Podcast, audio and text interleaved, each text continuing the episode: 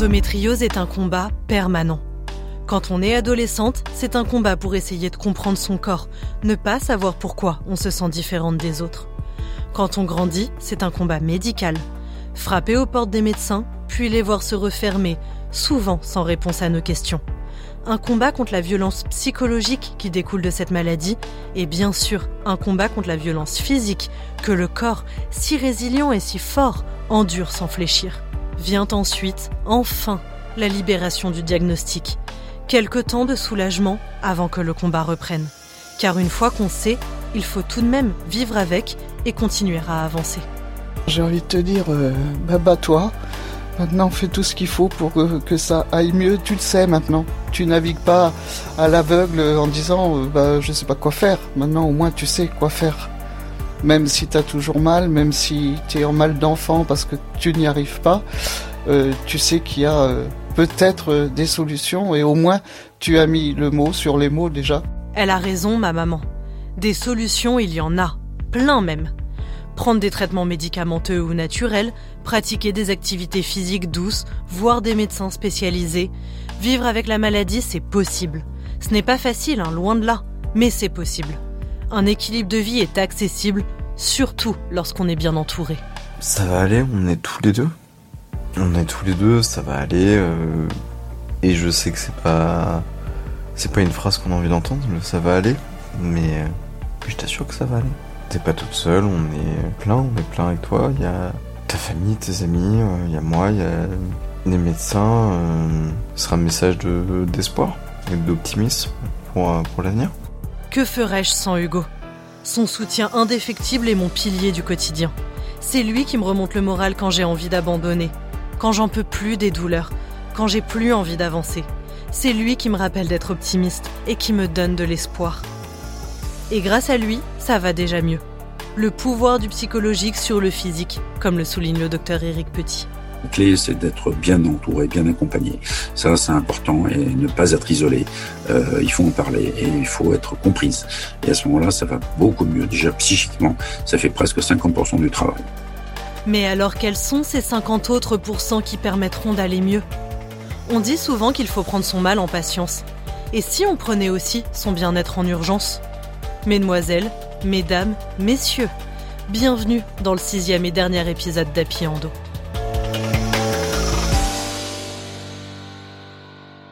Se faire diagnostiquer, quelle que soit la maladie hein, d'ailleurs, change la vie.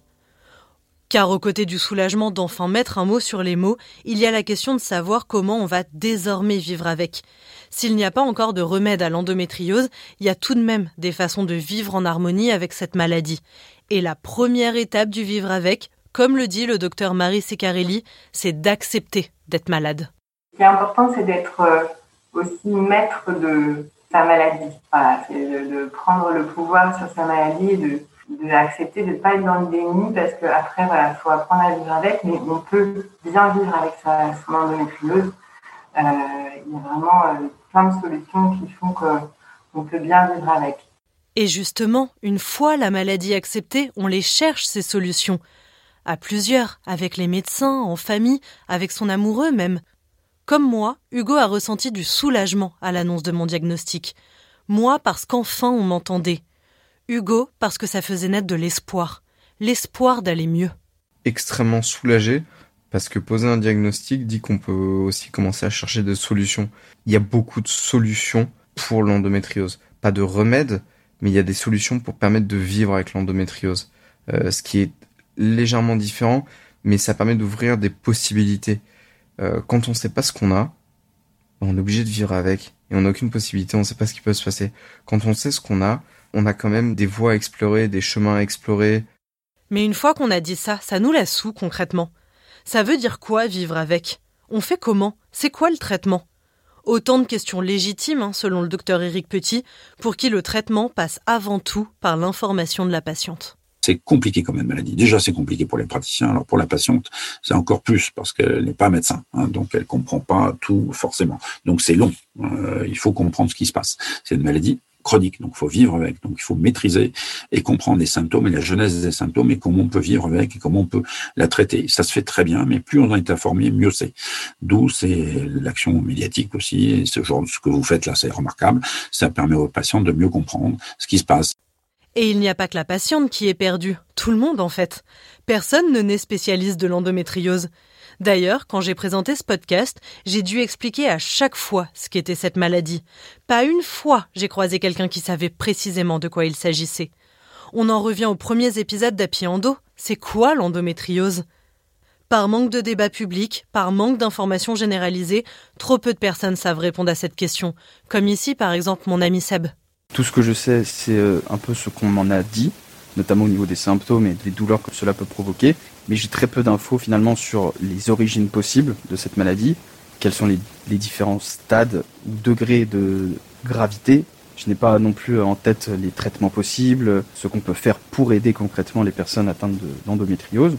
je pense que je ne suis pas assez informé. Je veux m'informer davantage, je veux m'y intéresser davantage pour être capable d'aider ces personnes-là euh, à mon niveau. Prenons ce que l'on sait. On sait que c'est une maladie bénigne dans le sens où l'on n'en meurt pas, première bonne nouvelle. On sait aussi qu'il n'y a pas de cure, pour le moment.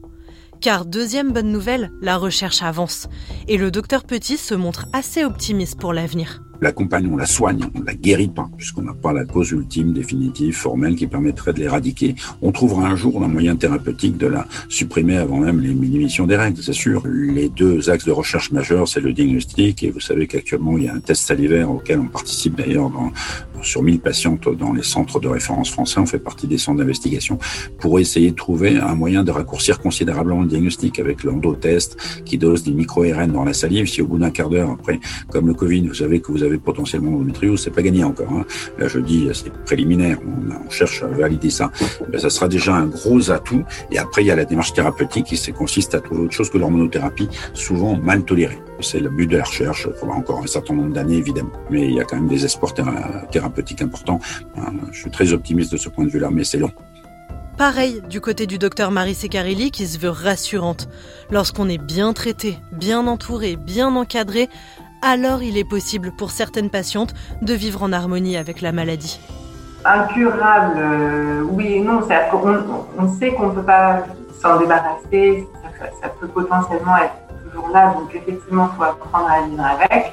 Après, on peut vraiment les stabiliser, et puis après, tout dépend de l'âge du diagnostic et des, si c'est une forme euh, très développée ou pas, mais la plupart des femmes qui ont l'endométriose qui sont minimes à modérées, euh, une fois traitées, elles, oublient qu'elles ont ça. Ça ne va pas forcément euh, être une analyse très présente dans leur quotidien. Rentrons dans le vif du sujet. Si vous souffrez d'endométriose et que vous en avez déjà parlé avec votre médecin, alors il est presque certain qu'on vous a proposé un traitement hormonal en continu. Ça s'appelle l'hormonothérapie et l'objectif c'est d'arrêter les règles. C'est le traitement le plus efficace et presque toujours celui proposé en premier. Pour l'instant, on n'a on a qu'un seul traitement à disposition qui est le fait de couper les règles, donc de ne plus saigner par le, biais de la prise d'un traitement hormonal continu. Euh, donc c'est souvent les pilules œstroprogestatives ou progestatives seules que l'on utilise en prise continue pour stopper tout saignement. C'est le seul traitement qui est aujourd'hui à donner en première intention euh, pour calmer euh, une endométriose et ça deux objectifs principaux, voire trois mêmes objectifs principaux, c'est déjà de calmer les douleurs, de stopper l'évolution de la maladie et de euh, préserver la fertilité puisque euh, en limitant euh, l'évolution des lésions, on, on préserve l'intégrité de l'appareil génital. Un traitement qui peut s'avérer nécessaire donc, mais souvent qui n'est pas suffisant. Car si ne plus avoir ses règles peut soulager, eh bien les crises perdurent. Ça dépend du moment du cycle, du stress, du sommeil, de l'alimentation, autant de facteurs qui rendent l'endométriose très difficile à gérer au quotidien. C'est pas une baguette magique. quand on a coupé les règles, euh, ça suffit pas toujours pour enrayer euh, tous les symptômes. On peut avoir des crises de douleur aussi si on est fatigué, si on est stressé. Enfin, il y, a tellement de facteurs qui rentrent en, jeu pour l'expression des symptômes aussi. Il faut aussi euh, associer euh, une prise en charge pluridisciplinaire avec, d'autres thérapeutes euh, qui vont améliorer aussi le quotidien, les symptômes. Donc c'est une prise en charge holistique. Après, ça, ça va de l'alimentation, par des séances chez kiné, ostéo, soigner son sommeil si on a un mauvais sommeil, faire du sport si on est plus sédentaire. vraiment mettre en place une hygiène de vie parce que tout ça a un, impact sur la maladie. L'essentiel, c'est quand même de soulager la patiente. C'est la première étape. Ça fait appel, non pas à la chirurgie la plus souvent, mais à l'hormonothérapie et à des techniques paramédicales nombreuses et variées, telles que vous avez pu en bénéficier auprès de Caroline Mollard, qui n'est experte de l'endométriose. Ça fait beaucoup de bien aussi. Et c'est en complément. Il n'y a pas que la pilule, loin de là. Personnellement, je prends un traitement hormonal depuis que j'ai 15 ans. J'ai eu la chance de trouver du premier coup une pilule qui me convenait, et très vite mes douleurs se sont calmées. Puis, dans l'optique de tomber enceinte, je l'ai arrêtée en avril 2021. Si vous avez écouté l'épisode précédent, vous vous souvenez peut-être que les choses ne se sont pas passées comme prévu. Et je n'ai qu'une envie, c'est de la reprendre, la pilule. J'insiste ici sur le fait qu'il s'agit là de ma décision, de mon parcours, de mon histoire. Prendre la pilule, d'autant plus en continu, ce n'est pas une décision à prendre à la légère. Ce n'est pas dangereux pour le corps, attention, hein, ça ne provoque pas de cancer, ou bien euh, ça ne laisse pas s'accumuler le sang dans l'utérus, comme on pourrait le croire. Ça n'a pas de conséquences néfastes sur la fertilité non plus d'ailleurs, mais ça peut troubler psychologiquement. Car oui, c'est impressionnant de ne plus saigner, tellement on est habitué à être rythmé par un cycle menstruel. Et de plus, c'est pas évident d'en trouver une qui nous correspond. Effets secondaires, prise de poids, baisse de la libido, sécheresse vaginale, il est très fréquent qu'une pilule ne soit pas tolérée par une patiente et qu'il faille s'y prendre à plusieurs reprises avant de trouver la bonne. Je me rends vraiment compte que j'ai eu de la chance. Et enfin, parce que certaines patientes, et c'est un choix personnel et légitime, ne souhaitent pas prendre la pilule tout simplement. Par refus des hormones de synthèse, par allergie, par volonté de faire un enfant, on pourrait énumérer de nombreuses raisons. Mais au fond, il n'y a pas à justifier. L'hormonothérapie, ça a été une évidence et une délivrance pour moi, mais ce n'est pas la solution pour toutes. Et heureusement, certains médecins le comprennent. Le choix de prendre une pilule ou pas, c'est toujours, on fait toujours euh, une balance bénéfice-risque en, médecine. Hein. Il faut que la prise de, du traitement euh, apporte évidemment euh, plus de bénéfices que de risques. Donc c'est très important de choisir la bonne pilule pour la bonne personne, qu'elle soit bien tolérée, qu'il n'y ait pas d'effet euh, indésirable et, qu'elle apporte un bénéfice sur, sur l'endométriose, sur la maladie, sur les douleurs, l'inflammation, le confort abdominopelvien. Là, les patientes le, le comprennent très bien. Il faut leur donner toutes les informations et bien les accompagner aussi au cours du traitement, puisque si euh, certains traitements ne sont pas bien tolérés, il faut savoir qu'il y en a d'autres et euh, il faut les adapter en fonction de, du terrain personnel, euh, de la santé de la personne, de ses antécédents familiaux et de sa réaction qui est individuelle à la prise de, du traitement. C'est évident que si vous prenez une pilule dont les effets secondaires sont pires que le mal, euh, pas la peine, non, ça c'est clair. Donc il faut trouver la bonne. Euh, eh bien, il faut pas l'imposer. Il faut. Et puis s'il y a des jeunes filles qui veulent absolument des règles au début, ben, moi je leur dis, ben, écoutez, on va commencer comme ça. Euh, revenez me voir à ce moment-là dans un an. On fait le point euh, pour vérifier qu'elles n'évoluent pas trop. Et puis celles qui le veulent vraiment pas, on leur dit, ben, essayez comme ça. On va faire des techniques paramédicales. Si déjà on optimise la nutrition, si euh, on fait un peu de kiné, d'ostéopathie, voilà et que les choses vont beaucoup mieux, euh, que ça suffit, euh, c'est la patiente qui décide de son état, s'il suffit, si ça va mieux ou pas, et qu'elle ne veut pas de pilule, ben on surveille. Donc il faut être souple, il faut pas imposer, ça c'est clair, et euh, entendre son désir. Et donc c'est un travail à deux. Hein, c'est entre les praticiens et la patiente. Elle fait partie du traitement à 50%. Hein. c'est in fine elle qui décide ce qui lui va le mieux. C'est un dialogue à deux c'est une danse à deux. Ça ne vous fait pas du bien, à vous, de vous dire qu'on peut reprendre le contrôle? Je sais bien que j'enfonce une porte ouverte avec cette question, mais le combat contre l'endométriose, c'est aussi le combat de disposer de son propre corps, de faire ses propres choix, sans pression ni injonction. On entend encore trop de témoignages aujourd'hui de femmes malades qui n'ont pas été écoutées, voire qui ont été forcées. C'était ça aussi la promesse d'Api Endo, reprendre le contrôle de nos vies, et qui mieux que nous-mêmes connaissons nos symptômes, notre corps, nos envies. J'ai décidé d'arrêter la pilule en étant informée que les douleurs pouvaient peut-être revenir. Et c'est le cas, elles sont revenues. La question que je me pose aujourd'hui, c'est est-ce que le jeu en valait la chandelle? J'estime pour l'instant que oui. Mais dès que j'en aurai l'occasion, je le reprendrai le traitement hormonal. C'est mon choix, individuel et éclairé, à l'écoute de mon corps. Je lisais il y a quelques jours le témoignage d'une femme souffrant d'endométriose qui a voulu arrêter les hormones pour ne plus, je la cite, polluer son corps. Cela fait seulement quelques semaines, mais pour le moment, elle se sent mieux, elle ressent pas de douleur. Car pour elle, prendre la pilule était pire que ressentir les symptômes de son endométriose. Et comme les docteurs Petit et Segarelli l'ont dit tout à l'heure, il ne faut surtout pas que les traitements soient pires que le mal. Alors d'autres solutions que l'hormonothérapie existent la prise de médicaments antidouleurs, la chirurgie et les traitements holistiques. On l'a vu dans l'épisode précédent, l'opération chirurgicale est de moins en moins pratiquée, réservée aux cas les plus sévères. Restent les médicaments et les médecines alternatives, dites naturelles.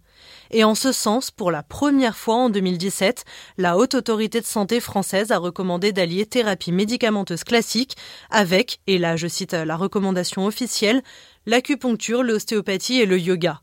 Dans les faits, cette liste peut être allongée, comme nous dit Maquinet, Caroline Mollard. Il y a le médecin de la douleur, il y a la diététicienne, il va y avoir la kiné, il va y avoir l'ostéopathe, le sophrologue, il va y avoir le psychologue sexothérapeute, il va y avoir l'acupuncture. Ici en France, on a vraiment beaucoup, beaucoup, beaucoup de gens qui se spécialisent là-dedans. Autant de possibilités pour soulager les symptômes. Au-delà du traitement, l'hygiène de vie est essentielle. Une mauvaise alimentation, du stress, un sommeil saccadé, le manque d'activité physique, tout ça aura un impact sur les douleurs et les inflammations. L'hygiène de vie est aussi importante que le traitement choisi. Être maître de son mode de vie, c'est être en partie maître de sa santé. Il faut aller chercher de l'aide dans les médicaux et paramédicaux. Mais c'est vraiment le patient qui doit aller chercher. On ne peut pas aller le chercher nous. Souvent, on nous reproche, mais non, il faut que le patient soit à l'initiative de sa propre guérison ou de son propre soutien par rapport à la douleur, parce qu'en règle générale, c'est ça, c'est de gérer la douleur. Traitement vient à moitié, 50% euh, de la patiente. Voilà. Et donc, il faut qu'elle soit impliquée thérapeutiquement dans la prise en charge, dans sa prise en charge. Ça, c'est fondamental. Personnellement, j'ai essayé d'être proactive, mais j'ai mal essayé, je crois. J'ai vu certains professionnels de santé qui m'ont fait plus de mal que de bien. J'ai fait plusieurs jeûnes de trois jours, j'ai tenté le yoga, j'ai fait une fois de l'acupuncture.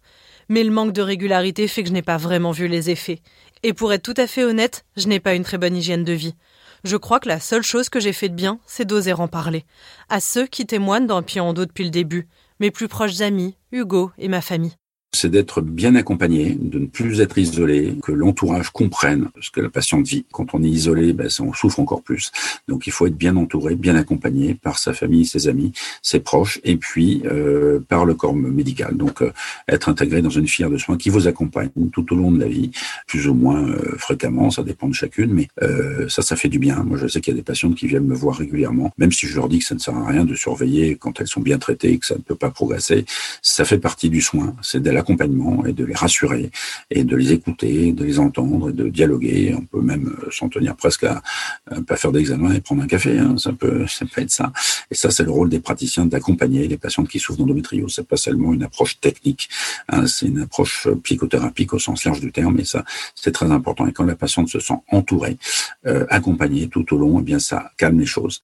Moi, si j'avais pu en parler comme ça euh, avec ma maman, je pense qu'il y a une part où je me serais pas sentie coupable. Parce que à la douleur s'adjoint la culpabilité. C'est-à-dire que non seulement tu sais pas ce que tu as, on te dit que tu es à moitié folle, et en plus on te dit que c'est normal. Donc là, il y a un moment dans votre tête bah, où c'est compliqué, voilà, où c'est très compliqué. Être entouré, parler, briser les tabous, déculpabiliser, prendre son traitement si on a décidé d'en avoir un, mieux manger, faire du sport, appréhender la maladie dans son approche pluridisciplinaire. Vivre en harmonie avec son endométriose, c'est avoir une discipline irréprochable. C'est au final adapter l'intégralité de son mode de vie.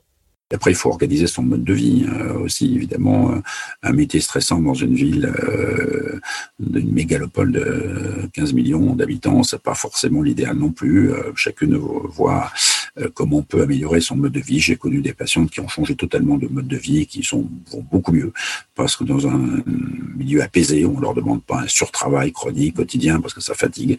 On n'a pas oublié d'un symptôme fréquent qui est la fatigue chronique. Donc, faut adapter la profession à ça. Et quand on fait attention à tout cela, hein, au mode de vie au sens large du terme, à la profession, au mode de travail, ainsi de suite, eh bien on va mieux. Et quand on va mieux, ben c'est un cercle euh, vertueux. Donc euh, ça c'est important. Il y a bien sûr beaucoup d'espoir.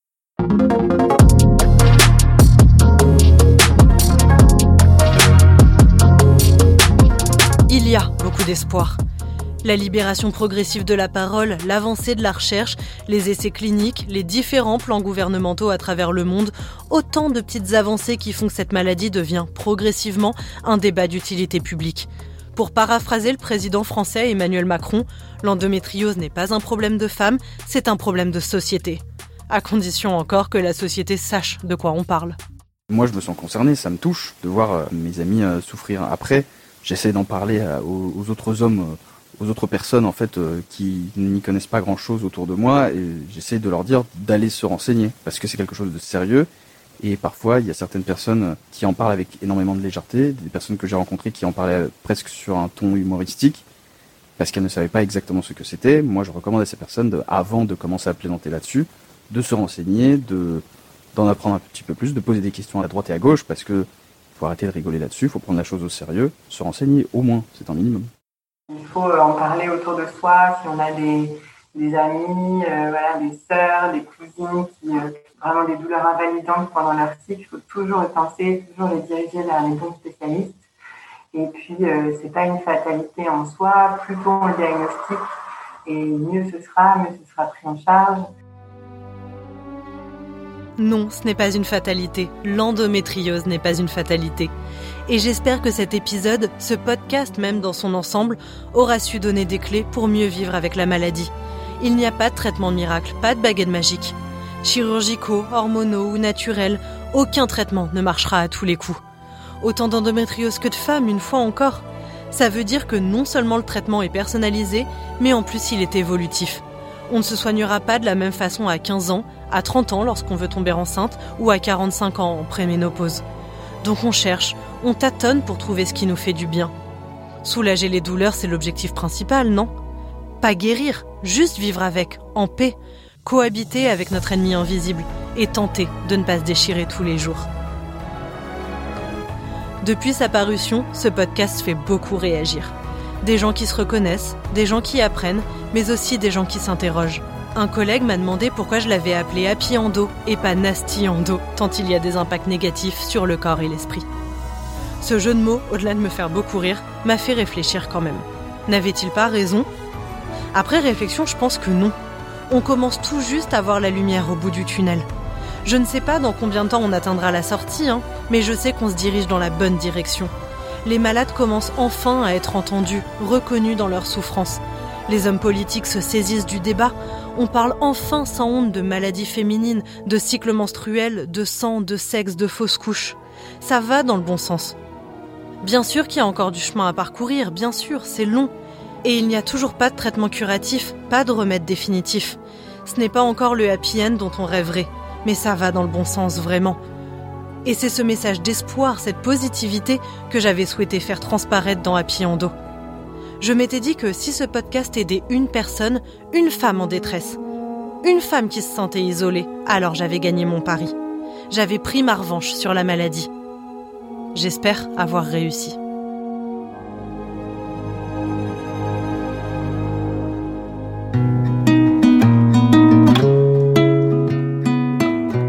Happy Endo tel que je l'ai rêvé, tel que je l'ai pensé, imaginé, puis finalement écrit, arrive à son terme. Mais l'endométriose étant un sujet d'utilité publique et la vie réservant sans crier gare son lot de surprises, cela ne fait aucun doute que nous nous retrouverons très bientôt. Vous pouvez l'entendre, je suis très émue. Je voudrais remercier SBS d'avoir cru en ce projet, de l'avoir financé, me permettant de coucher sur papier ces milliers d'idées que j'avais enfouies dans ma tête depuis trois ans. Je voudrais remercier mon rédacteur en chef, Christophe, de m'avoir convaincu de raconter mon histoire, si personnelle et si intime, et pourtant si commune.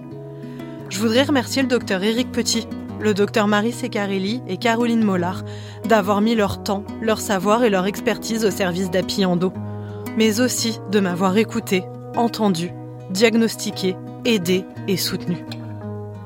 Je voudrais remercier mes amis Margot, Seb, Alex et Emma pour leur témoignage, leur authenticité et d'être des amis en or malgré la distance.